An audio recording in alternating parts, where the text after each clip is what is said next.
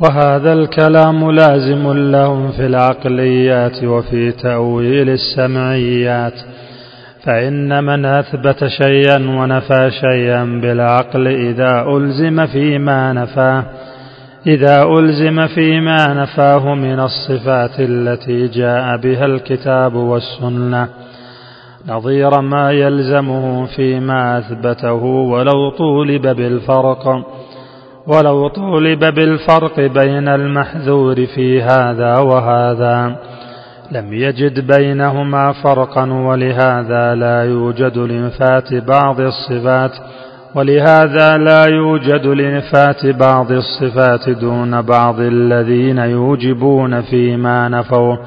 الذين يوجبون فيما نفوه إما التفويض وإما التأويل المخالف لمقتضى اللفظ قانون مستقيم.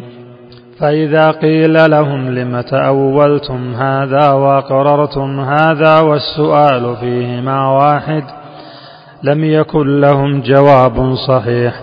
فهذا تناقضهم في النفي وكذا تناقضهم في الإثبات.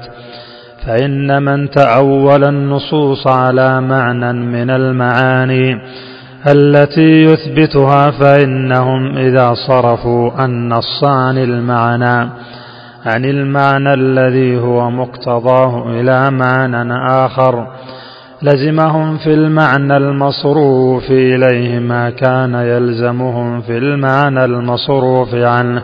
فإذا قال قائل تأويل محبته ورضاه وغضبه وسخطه وإرادته للثواب والعقاب. كان ما يلزمه في الإرادة نظير ما يلزمه في الحب والمقت.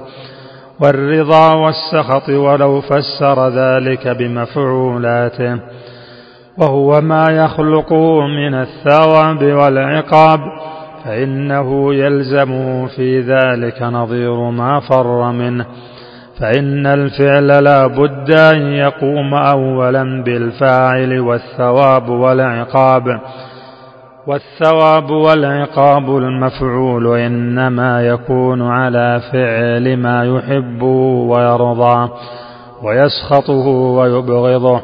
المثيب المعاقب فهم إن أثبتوا الفعل على مثل الوجه المعقول في الشاهد في الشاهد للعبد مثلوا وإن أثبتوه على خلاف ذلك فكذلك سائر الصفات.